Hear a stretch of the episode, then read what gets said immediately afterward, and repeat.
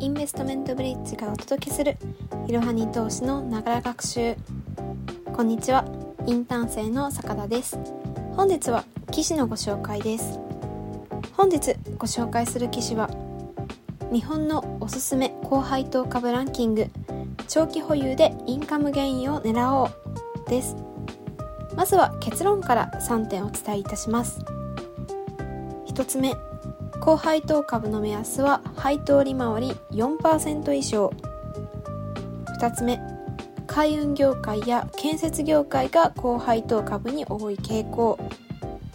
3つ目配当だけではなく業績や成長性も考えよう。将来に備えて資産形成を始める人が増加しており中でも身近な有名企業に投資できる国内株式が人気です。とはいえ実際に国内株投資をスタートしたくてもどの企業の株を買えばいいのか悩んでいる方も多いはずです。そこで本日のエピソードでは今注目したい日本のおすすめ高配当株を分かりやすく解説していきます。ではまずはそもそも高配当株は何なのかというところから解説をしていきたいと思います。高配当株の定義は明確には決まっていませんが一般的に配当利回りが高い株式を指しています。ちなみに配当利回りとは1株当たりの年間配当金割る現在の株価です。配当利回りは4%以上が高配当の基準とされやすくもらえる金額も多いことから投資家の人気を集めています。とはいえ高配当株で重視されるのは配当利回りの高さだけであるためこれだけで購入する株式を選ぶのは危険です。株の購入時には株価や業績事業内容成長性にも着目して株式を選びましょう。現在の高配当株が今後も継続するとは限らない点も注意です。では日本の高配当株はどのような銘柄が当てはまるのでしょうか？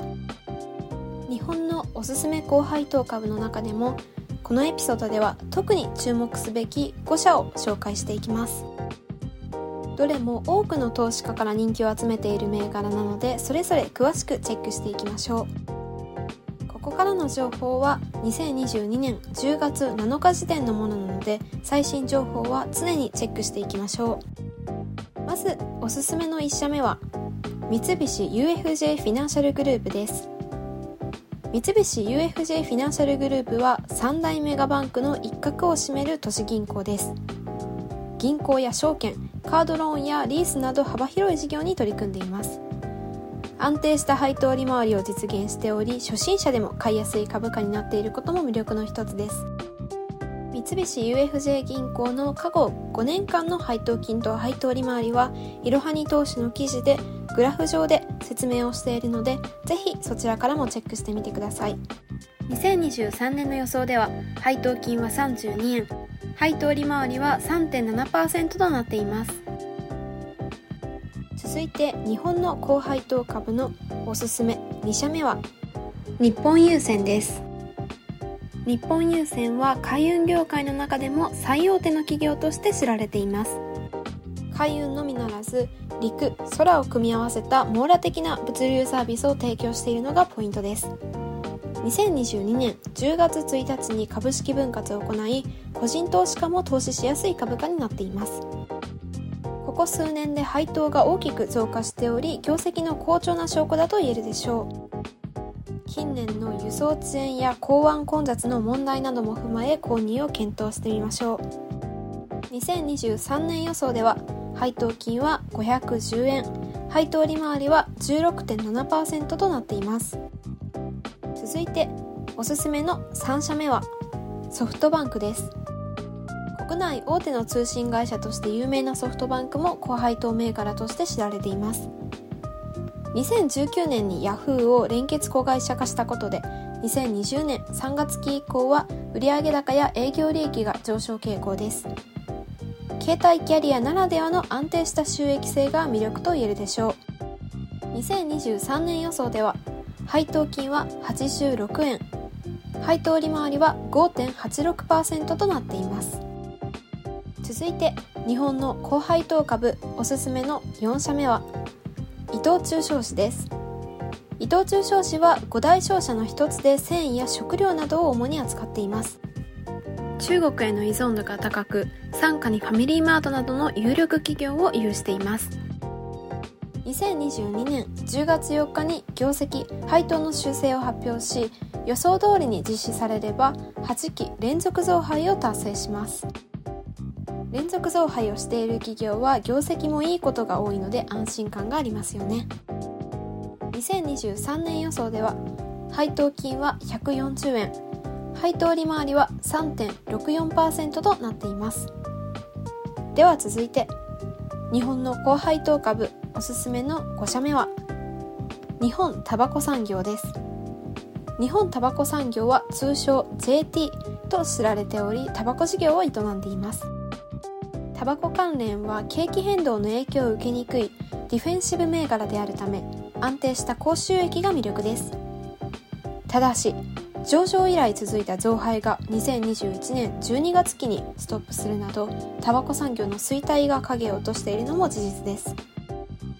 それでも日本株の中では高い配当を維持しているので今後の状況に注視しつつ保有するのがいいでしょう。ちなみにタバコ以外に飲料事業や加工品事業も手掛けています。次にこれから高配当投資を始める方に向けて高配当投資の始め方をご紹介していきます。ここでは3つのステップに分けてご紹介します。まず1つ目のステップは金融機関を選ぶということです。まずはどの金融機関で投資を始めるのかを決めましょう。おすすめなのはネット証券を利用することです。なぜならネット証券は取引手数料が安く少額からでも投資ができるからです。中でもネット証券の中でおすすめなのは SBI 証券です。いろはに投資の独自調査でも本当におすすめしたい証券会社ナンバーワンに選ばれているなど評判が良く1株から投資ができるサービスも充実しています。続いて2つ目のステップは口座開設をするというステップです。高配当投資を始めるなら証券会社の口座開設をする必要があります。いろはに投資の記事ではおすすめの証券会社である SBI 証券を例にしてそのステップを詳しくご紹介しているので概要欄の方から確認してみてください。SBI 証券での口座開設は難しくなくインターネットで口座開設を選べば20分程度で手続きが完了します。続いて3つ目のステップは銘柄選定を行うということです。口座開設が完了するのを待っている間にどの銘柄に投資をするのか決めておきましょう。今回ご紹介した5つの銘柄は比較的財務の安全性も高く安定した配当利回りで推移しています。ただ投資に絶対はないためこれらの株価が暴落する可能性もあります。そのため自分自身が納得する形で銘柄を選定し投資を行っていきましょう。ここからは高配当株投資に関するよくある質問にお答えしていきます。まず1つ目のよくある質問は月3万円の配当金を得るにはいくら必要ですか？という質問です。月3万円つまり年間36万円の配当金を得るためには税金を考慮すると年間でおよそ45万円の配当金を得る必要があります。45万円の配当金を得るためには配当利回り4%の銘柄に投資する場合1125万円の投資元本が必要です。元手がないと配当金生活は難しそうです。まとまった配当金を得るためには大きな元本が必要ですが SBI 証券の S 株などでコツコツと配当金を増やしていくのもおすすめです。続いての質問は日本の高配当 ETF はどうですか？という質問です。米国株では VYM や HDV のように高配当株の積み合わせ ETF が展開されています。数百社レベルで分散投資されておりおすすめできる投資商品です。では日本の高配当 ETF はどうなのでしょうか？日本でも高配当 ETF は存在はしますが米国のようにおすすめできる高配当 ETF はありません。その理由は財務が良くなく配当利回りだけ高い銘柄が含まれていたり分散がしきれていなかったりするためです。日本で高配当株投資をするなら自分で銘柄選定をする必要があります。米国高配当 ETF が気になる方はいろはに投資の記事でもご紹介しているので概要欄のリンクから確認してみてください。続いての質問は配当はいつ入ってきますか？という質問です。配当金は通常権利確定日から23ヶ月後に支払われます。権利確定日が過ぎてすぐにもらえるわけではないことを知っておきましょう。本日のエピソードでは日本のおすすめ高配当株を中心に解説してきました。最後にこのエピソードで最も伝えたい重要なポイントを3つまとめます。1つ目高配当株の目安は配当利回り4%以上。2つ目海運業界や建設業界が高配当株に多い傾向。3つ目配当だけではなく業績や成長性も考えよう。日本株には高配当銘柄が多くあるためしっかり銘柄を選べばガツンと稼ぐことも十分可能です。高配当株投資を始めたい方はまずは証券会社の口座開設から行ってみましょう。本日の息抜き。本日は日本の高配当株銘柄をご紹介しました。そこで私がふと疑問に思ったことがあります。なぜ株式投資は株なのかという疑問です。株式会社株式投資の株にはどのような由来があるのでしょうか。ネットで少し調べてみたのですが一番有力な説は木を切った後に残る切り株が由来だとされています。ここまでは多くの人が連想できるのではないかなと思います。しかしなぜ切り株なのでしょうか。切り株は木を切った後もずっと残っているものです。それが転じて世襲などで継続的に保持される地位や身分も株と呼ぶようになったとされています。ここから派生して江戸時代には商工業者の同業組合のこと株仲間。出資率に応じた権利が保持されることを株式と呼ぶようになったといいます。ちなみに英語のストックも同じように切り株という意味を持っています。さらにストックには貯めるという意味もありますよね。